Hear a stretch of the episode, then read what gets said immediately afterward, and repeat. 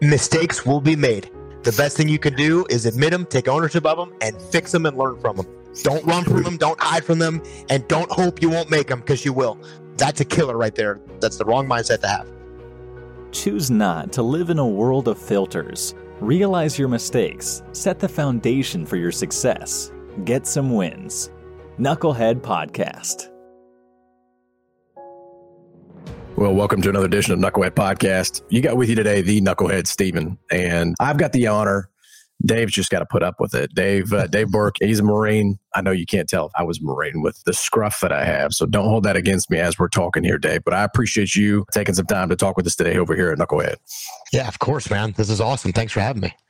Yeah, absolutely, absolutely. Well, just some uh, some quick backstory. I know we were talking just beforehand, but if you're not familiar with Echelon Front, if you're not familiar with with Jocko Willink, just do yourself a favor as you're listening to this show. Just go Google one of those two things, and I think that what you'll find, if you don't have much exposure to the military, if you don't have much exposure to leadership and kind of the philosophy uh, that that Jocko seems to uh, embrace, I think I think you're going to find yourself really digging the content. It may be kind of a slap in the face to a certain extent if you find yourself coming up with reasons to sit on the couch instead of go for a run. But don't let that disturb you. He carries himself at a certain standard. And what's unique about that is folks that play at that level will come out of the woodwork to help him accomplish his mission. And I had the honor of listening to Dave several years ago, attending one of the uh, the Echelon Front musters, and so I was just a guy in the crowd who really, really was attracted to the way that he articulated a principle that I think's been bastardized now in the in the management consulting world. But Dave, it's the OODA loop principle, and we can bring our listeners kind of up to speed as to maybe who you are and kind of what some of your backgrounds is. Johns Hopkins educated, MBA, pilot. I'm going to butcher the Top Gun reference, so I'd love for you to correct our listeners and bring them up to speed. But can you help educate our listeners, so to speak, about kind of what some of your credentials are, some of your background, and and uh, yeah, obviously sure. your time in the Corps? Yeah, I'll just get a quick summary. I, I joined the Marine Corps. Uh, I spent 23 years uh, in the Marines, and most of that was as a pilot. I think you alluded to Top Gun there earlier. Uh, I flew F 18s. I did some carrier deployments as a Marine uh, in an F 18 squadron off Navy carriers, which was awesome. I got to go to Top Gun as a student. I was lucky enough to go back to Top Gun as an instructor, and as a Marine, was on the instructor staff there. I got to be the training officer at Top Gun, which kind of runs Top Gun, which is a, like the coolest thing ever. I spent a year out of the cockpit after Top Gun to be a forward air controller, which is where I met Jocko and Leif, uh, the two guys that wrote the book Extreme Ownership and started Echelon Front didn't think then I would join them 10 years later. But at the time, it was a cool experience as a Marine Forward Air Controller, working alongside their SEAL team and doing a whole bunch of missions with them and building an incredible relationship. Went back to the flying airplanes. I flew the F 22 Raptor as an exchange pilot. I flew the F 35 as the first Marine squadron commander of an operational 35 squadron. I flew the F 16 at Top Gun. So I flew a bunch of really cool airplanes. And then towards the latter half of, uh, or the end of my career, uh, I got sent to an academic fellowship to Johns Hopkins, where I got a master's in international public policy and got most of the way through an MBA program on a dual degree program that uh, I since left the Marine Corps. So they've kind of left me to my own devices to complete that, which is totally fair. But uh, I had a bunch of really cool Marine Corps experiences that all led me back to coming back to Echelon Front as a leadership consultant, taking those experiences and working back with Leif and Jocko again, which is which is awesome. I appreciate that. I appreciate the uh, the level set in terms of the experience, and I'm really glad that you did it because I would have butchered it. I mean, honestly, no worries, I, man. I'm a knuckle dragger here myself. So even as you go through one of those experiences, there's a significant amount of administrative work that takes place in order to be afforded the opportunity to go to one of those schools. So for those of you who are listening without context, imagine the application process, whether you're going to school or going to, you know, apply for some type of fellowship, or if you were essentially putting putting together your your resume to go be considered for a, a top level position somewhere. The administrative burden that it takes in order to to go to something like that is it's not small. And the level of detail creates many opportunities for screw ups.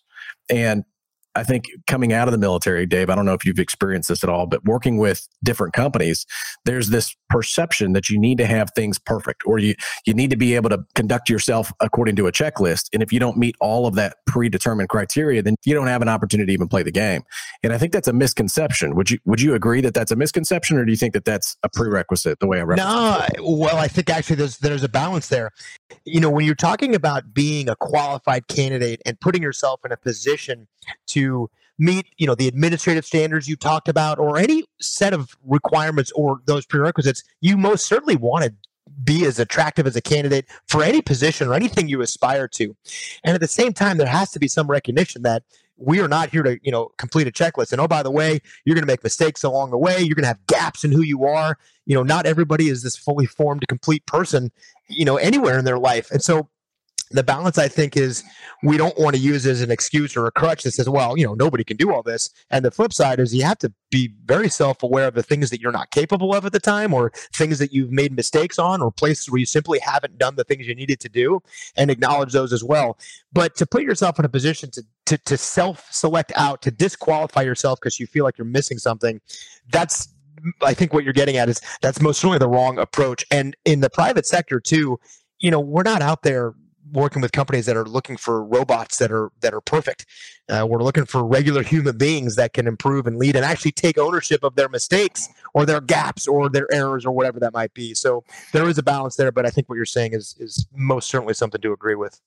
Yeah, well, I, I think back to some of my experiences and and even some of the interactions that I've had with other not necessarily just veterans, just top performers, folks that I think Mike Sarraille was talking about this recently. He talked about the element of humility that is consistent across the board in top performers, where they have a high expectation of themselves, but they also understand that you're going to screw up. You're going to have this come to Jesus moment where, oh, oops, I left that gap or I, I left something out of whatever my presentation was.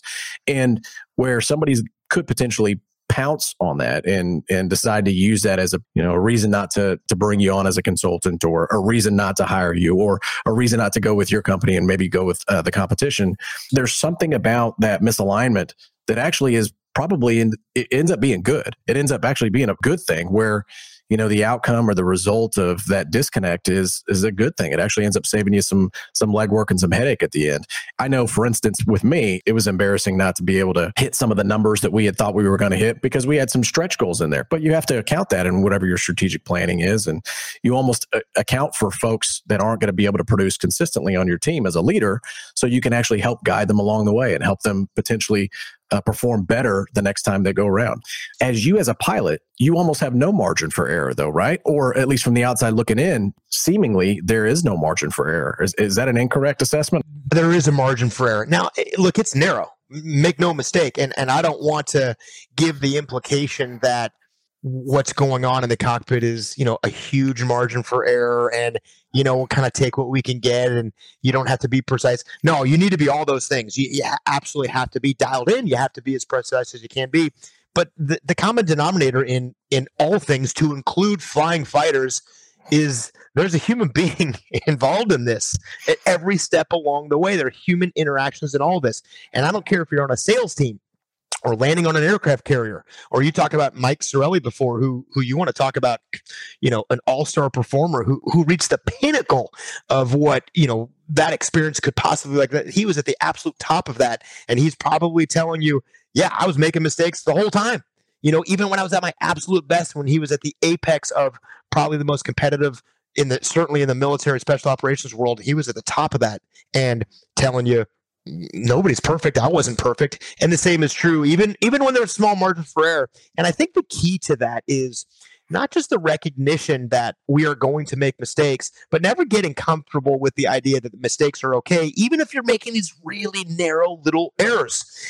They're still errors and you can still learn from them. And so I think what made fighter aviation and Top Gun, what places like that were unique, wasn't that the margin for error was so small and our operating window was so tight. It was. We were part of a really good team that did extremely well and we didn't make a lot of big mistakes but we made mistakes and it was the penchant for acknowledging and, and and engaging on even the smallest of errors that made us good we didn't overlook little errors that didn't have big impact and so you don't want to have this mindset of well that was a really small little mistake. It's it was kind of inside the margin there. Wasn't a big deal. We can just ignore that you need to acknowledge and identify and learn from everything you're doing wrong, big and small. And as you get better and more effective and more efficient and more capable, you're still making mistakes. Maybe they're smaller, maybe they don't appear to be quite as significant, but they are, especially as they start to pile on top of each other. So the uh, the opportunity to stay humble and to get better that never ends because I've never been a part of an organization that operated perfectly ever anywhere. Certainly not me, even in some of the most demanding environments that I was in, operating around the carrier at night combat, those places, I wasn't error free, even close. So I, I, again fully agree with that, and, and I'm sure Mike's comments uh, echoed a very similar sentiment. No, you hit the nail right on the head, Dave. And I think that, well, personally, let me ask you a question. When it comes to uh, being part of that uh, that team, the echelon front team, and even given some of the uh, the combat experience that you've had with Jocko and, and JP and and Leif and just that entire task task force bruiser crew. Let me ask about Dave, the guy. How do you reconcile all of that time together in the military with what you're doing now? Right. But do you take time off to like relax and, and hang out or are some of these hobbies that you're doing also you measure them in these small window you know your windows of error or opportunity do you find yourself constantly iterating and optimizing those experiences also yeah I, I don't want to sound too uh, altruistic, but I'm not taking a ton of time off right now. And I think the reason I'm not taking a ton of time off and not just sort of hanging out is that I don't really want to. I feel like I kind of fell into this crazy opportunity to work with some of the most incredibly capable human beings in the world. I don't know how much time I got left. You know, I, nobody do, does, you know, and I feel I have this window of opportunity to take advantage of. And I really like what I'm doing. Now, is there downtime, decompression time? Is there time to detach and think? Yes, we do that a lot to assess, to analyze, to regroup, to you know maneuver and and edit and adjust and change all those things are happening all the time we have a really cool culture of, of assessment and debriefing and thinking about what we did well. We meet on a regular basis. We talk formally, we talk informally. I think we do all those things. What I like about it is nobody in the team wants to kind of slow down. Nobody wants to take a knee. Nobody wants to decompress too much that we don't keep moving. And so even the things that we're doing that would fit into that category are really geared towards keeping us moving because I feel, and I think the whole team feels that we have a unique opportunity right now that we need to take advantage of. And I don't want to look back and, and, think about things that I did where I didn't take advantage of the time that I had. And again, there's a balance. You know, Jocko sometimes appears to be a robot. You know, the guy lives on very little sleep. He's about the most productive human being I think I've ever met in my life. He's doing a million different things. But the truth of the matter is, is the reason that perception is what it is, is that he applies the principles we teach. He has built an incredible team. He uses decentralized command. He pushes decision making down. He's not micromanaging the world. And so the time that he has is actually the time that he's created because of that mindset of debriefing and assessing and adjusting and changing and improving. And the people around him are doing the same thing, which actually frees him up to do a bunch of other things too. So, like with everything, yeah, there's a balance in there. But more than anything, right now, I think there's this need to run hard. And that's what most of us on the team are doing. That's what all of us on the team are doing. Well, yeah, and I and I appreciate that uh, the acknowledgement, right? So from the outside, you have you have that perception, but I liked how you articulated it's created, right? I mean that yeah. there's a standard, right? And you give two options. Really, there's three, but there's those two options whenever it comes to a standard. Either you raise it, or you lower it to the lowest common denominator, or you don't have any at all, which indirectly is kind of reinforcing number two, and it's not good. So when it comes to top performers and you know organizations that you're working with, obviously the thing that caught my attention was the the OODA loop principle was that did you select that one because of your your background as a pilot i mean was it really just that that simple or yeah. what was it about that principle that stood out to you the most? It, it, really was. It was that simple. I i happen to i'm the only pilot on the team so just in case any of your listeners haven't figured out i'm not a seal. I happen to be surrounded by all these these seals and these guys are incredible. They're unbelievable guys. Uh, can, I, can you stop for just a second? Let me ask you a question there. So for those of you who are listening and the, and the majority of the folks that listen to this podcast they come from the business world either business owners they've ran a business they've, they've bought and, and, and sold businesses, and there's some of them that are just starting. You know, they're startups. Mm-hmm. So it, we kind of run the gamut of, of folks. But typically, if you're a revenue producer, if you carry a bag, you're listening to this show, right? And or you come from some type of military background, and you have somebody who in your family was military. Uh, so that's that's the common denominator between all our listeners. But I think you called out something I really want to touch on just real quick. Yeah. Navy SEAL versus pilot F 22, F 18 pilot, that's still at the peak of their relative, you know, and respective communities. However, one's not really related to another. So, what in the hell were you doing with the SEALs to begin with? That's a pretty fair question. What happened was, as I was finishing my tour at Top Gun, I was getting ready to leave Top Gun. My plan was actually get out of the, the Marine Corps and I was going to go off to get an MBA. You know, we talked about my education before. I wanted to go to, I was actually going to get an Ivy League MBA. I'd already been accepted and everything. I had these big plans and all that stuff. And I had this sense because I joined the Marine Corps. All of my primary flight training was with, was with the Navy. My first tour, my first deployments were on carriers were with the Navy, and all my time at Top Gun was with the Navy. I had a very uh, it was a great experience, but I didn't have this uniquely Marine Corps experience, and I wanted that. So I volunteered to be a, what's called a forward air controller. You you know what that is? That just meant I was leaving the cockpit. I had been to Iraq, Iraq and Afghanistan flying fighters off carriers. I wanted to do something different. And so I volunteered to be a Marine Corps forward air controller, which meant I was going to be on the ground, radios, rifles, a team of Marines controlling aircraft. I, I didn't know exactly what I was getting myself into, but I felt like in order for me to leave the military, I really needed to have a Marine Corps experience. I wanted to be a Marine. So I had this sense of doing that. It just randomly turned out through just a series of circumstances beyond my control.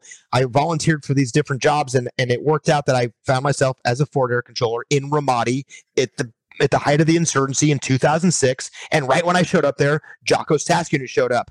I had a unique capability. I, I could control aircraft well. I had a lot of experience with that. I was uniquely qualified in that small segment. The SEALs had guys qualified in that capability as well, but didn't have my experience. And to be quite frank, they didn't want to be calling in airstrikes. They wanted to be doing SEAL things, you know, carrying heavy machine guns and sniper positions and kicking indoors and being SEALs. So there was this really cool overlap and some synergy there that I was able to work with those, the, his task unit, and more specifically, uh, Leif's platoon, Charlie platoon, that I could help them basically pull some things off their plate in a place that I probably was a little more capable in terms of my experience, and it freed them up to do other things. So that's how I ended up working with them. And it just so happens that my team and their team had a really good relationship. Leif and, and his guys brought us in, and we did a whole bunch of operations in support of them, all in support of a larger army movement in this giant insurgency fight. It, it happened to be the, the, the craziest time and the craziest place was Ramadi 2006 was was a brutal fight and I, I was a part of it alongside those SEALs. So that's how it all kind of played out. Well, that's incredible. That's incredible. So I think it's clear that nobody could have re- really predetermined how all that was going to you know play out. You know no how the, the, preconceived notion is, and this happens all the time in business. I, I call it a one of my mentors called it a business porn word all the time, where you have strategy that needs to be embedded throughout everything that it is that you're doing. It's like, yeah, absolutely, there's a place for it. But sometimes things happen. And those who are prepared and those who are looking for opportunity, those that intersection is what Dave just talked about. That subsequently led to, you know, some of the things that you're dealing with now, which is incredible, by the way. So I interrupted you as you were alluding to OODA Loop. So why don't we talk about OODA Loop real quick? Well, look, the interruption was was warranted. I'm glad you did it because you yeah. you were you allowed us to make that connection between a, why am I part of the team at Echelon Front? And what was unique about my situation was there's a natural connection from the OODA loop to fighter aviation.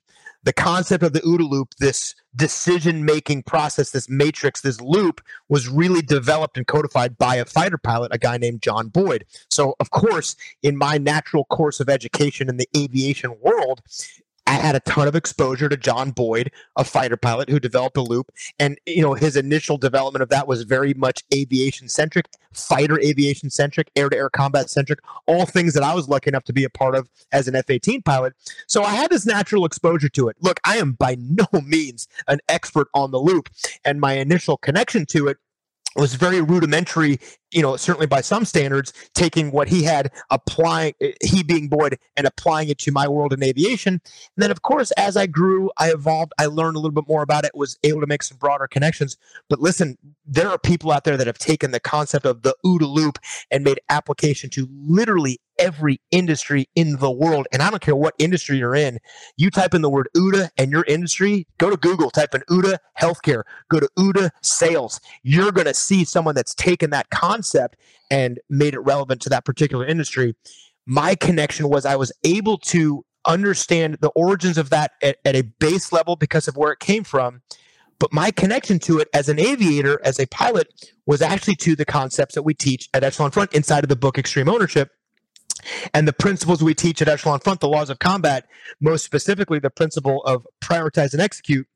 Right. We talk about relax, look around, make a call, detach from emotion. That's the OODA loop. That's observe, orient, decide. So I was able to make a connection between the loop as a concept and the principles we teach. And I think that might be why it's a little unique in the way I deliver it. Not because I have some high level capability to understand or I pull much deeper. I just make a connection to the leadership principles that we teach at Echelon Front, which is what makes that uh, that concept a little more relevant to the subject matter. Which is it's not the dynamic, you know, air to air combat version of the loop. It's how does that principle apply to the world that you're in. And listen, if you're running a business or thinking about starting a business, whether you're the CEO or a frontline employee or anything in between, a, the OODA loop is going on around you, and B, the leadership principles are the tools that you need to be successful. I don't care where you are. If you interact with other human beings, you are a leader and you need to know these leadership principles. So for me, it was a really cool opportunity to connect those two. Yeah, that universal application of not just the the thought process of the OODA loop, but to orient yourself as a leader, realizing that the common denominator in all your communications is other human beings in most cases and, and, and really and really you dependent upon the, the frequency of your communication so one of the things that, that stood out to me the most was the the way that extreme ownership was written that there was a, a military story mm-hmm. and then there was a business application to it that's right and in marketing one of the most effective you know ad campaigns that i can remember in recent memory was a it was a whiskey brand that essentially was a black screen and you know the the letters Ingle Els with the tone of jingle bells playing in the background and they they essentially were trying to play to multiple you know uh, there's that synapse that takes place like where you're, you're able to kind of go okay something something's missing here. I recognize the tune. I'm, I'm obviously being auditorily uh, stimulated based off of what's going on here. And at the end of the commercial it said the holidays just aren't the same without the j and the b right? Instead of it being ingle bells it was jingle bells. Very similarly to the way that I that I understood Jocko and the the thought process behind Echelon Front and the leadership principles. Well, look, obviously I agree, and uh, I'm not just saying that. I think there's a lot of truth in that too. Is the other thing that the military story does as the as the book chapters start with the story, the lesson, and then the application to business or the private sector, is that it also strips away. Sometimes there's a little bit of a veneer or a barrier that the military is different or there's some uniquenesses that exist in the military. And we both know and all three of us know that that's simply not the case because the military is made up of people. We're just human beings doing human being things. It's no different than the story i told you earlier about did i make errors landing a plane on a boat? Yeah sure of course i did. I'm a person. So when you can dispel the myth that it's different for the military and go oh you know these are human beings just trying to do human being things you can make a connection between the lessons we learned on the leadership side and recognize that they apply everywhere. And the power of extreme ownership isn't just the military to private sector, it's to your personal life and your family life and how you carry yourself individually. So the connection is there. Leif and Jocko did something so unique by drawing the military story and applying it to business in a way that was relatable and it's a really powerful thing because we know the leadership principles are universal. They are universal. They apply everywhere. Now, the setting different, the environment different, the circumstances different. Of course, that's different for all of us. That's what makes us all unique. And at the exact same time, human problems are human problems in the same breath, they're all the same problems. We all struggle with the same things. We struggle with relationships. We struggle with ego. We struggle with detachment. We struggle with all those things. And the book does a great job of that. And it's great to be in a company that gets to take those principles, make them relevant to individual companies and people, see them, apply them, and fix the problems they have and get better. It's awesome. So I, again, in a really unique spot to do something I really believe in and, and I get to take experiences that I've had and apply them. But the best part is to see them play out and work in real time and that's the rewarding piece that's part of the reason why i'm not interested in taking any breaks right now because because we're making an impact and it's awesome well, I, I agree with that. So, what is next? I mean, I know that there's a muster that's coming to Dallas. You know, I don't know if I'm letting the cat out of the bag there. no, man, tell everybody. Uh, what is next? No, muster's in Dallas in December. Come on out. All right, in December. Fantastic. So these musters give folks an opportunity to obviously rub shoulders with folks that are high performers or folks who believe in a thought process that's uh, uh, that's going to help them give a framework uh, to decision making and, and, leadership. You know, uh, to your point just a little bit earlier. But is there anything that's next? I mean, talk to us a little bit about how you work with companies, and you know, what have you felt the most gratifying? And, and then let's land the plane there, so to speak, on on that, Dave, and then tell folks to, the best way to get in touch with you, and, and then we'll go from there. If that sounds good. Obviously, this was a unique year. We we had to cancel or really delay uh, the musters that we planned during 2020 for obvious reasons. We're not going to cram a bunch of people into a, an auditorium together. So we're fortunate enough now. We've got uh, some good protocols in place, and I think we've gotten enough uh, control of the situation that we can now start to expand back out. December's our first attempt at that. I think by next year we're going to try to move back to a little bit more normalcy. So we've been doing typically three a year. And the coolest thing about the muster, aside from the fact, like you said, yeah, there's a great framework. We go in great, great detail and get really granular on the principles. And it's a really great way to truly understand what, what we teach and make that application. But what also happens is you bring hundreds and hundreds of people from all these different industries, all these different layers of leadership, from CEOs to billion dollar companies to a person who's you know running uh, HR at a startup with seven people and everybody in between. And the connection there is like we said before is the principles apply to everyone. And what you get is a bunch of like-minded people that are looking for ways to get better and looking for more tools so they can win. And all of a sudden we bridge the gap between these very experienced senior people that have been in, in business for decades and these brand new junior folks that maybe did three years in the military you know joined the corps at 18 out at 21 looking to start a tech startup. And the principles are the same. And for me the segue there like you asked was what's the most gratifying thing? You know for me is i get to work at Echelon Front, I get to lead our long range training programs. We call them LDAP programs, leadership development and alignment. And all that means is I get to start with clients that are on a longer time horizon. Sometimes we do shorter engagements, but the programs I work are months and, and literally years sometimes with big clients, um, not, not big in size, big in terms of growth and expansion and, and time horizon and where they're going. I work with every industry, every sector, every size organization, all that are looking to improve and get better and I get to stay with them and co-create and build programs that allow them to address their biggest problems and help fix them so they can get better and I get to watch that over time. So the benefit uh, or, or, the satisfaction for me is I get to see that play out over months and years and see these massive trajectory shifts where these companies get better and better when they're applying those principles. I mean, dude, that's the coolest thing in the world for me to see that. It's awesome.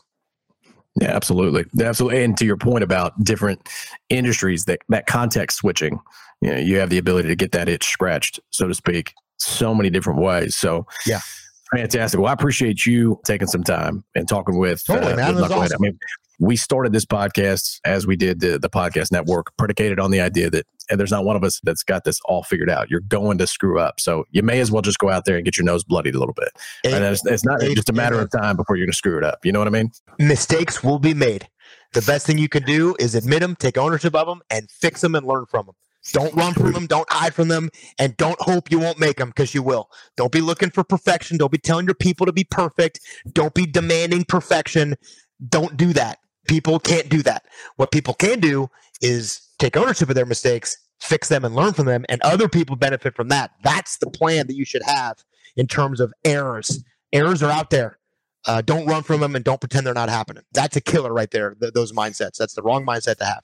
Couldn't agree more. Well, I appreciate you being patient with uh, some of the the technical mishaps and mistakes on on this side of the aisle over here. So I appreciate you, Dave, uh, taking some time talking with us, sharing not just your wisdom, your demeanor, uh, and your calls to action there. If those of you who, who needed some help surfacing what those calls to action were, real simple. Dave Burke, David Burke on LinkedIn. You can go and, and check him out there. He'll get back with you, I'm sure. But my point is, is let him know that you listened to him on this episode, or let him know that you you're coming out to the uh, to the echelon front muster uh, here in Dallas, or maybe one in 2021 if you're more comfortable with that. The idea is though to facilitate some type of interaction with our guests. The idea is Dave. He's been one of three or four folks from Echelon Front who've come in and, and, talk on this podcast, it's because the principles that they talk about are so applicable regardless of what industry and what entrepreneur or what business has come on here before. So reach out. My challenge to you as the listener is to go out and, and connect with them and go from there. Even if you you don't even know how to spell plane like myself. So it just it is what it is. He's flown a lot of really cool ones. Neat. Well, I've ridden in a bunch, but that's about it. So, Dave, I appreciate you, man. Anything else that you want to leave these folks with before we jam? No, I'll conclude with what you said. If you reach out, I'll definitely get back to you. I'd love to hear from from folks that are out there. So uh, reach out. Uh, it'd be cool to make the connection, man. Appreciate you having me on too. Absolutely. It's been an honor. I appreciate you. Thank you. And with that, new episodes coming at you every Tuesday. Thank you to Manscaped to making this happen. They are a promo code. Use Knucklehead on their site. You'll get 20% off. Dave, you get 20% off over at Manscaped. He's got all Jocko stuff. Jocko's probably got his own line already. So it's what it is. All right. With that, we are done. Appreciate y'all. Take care.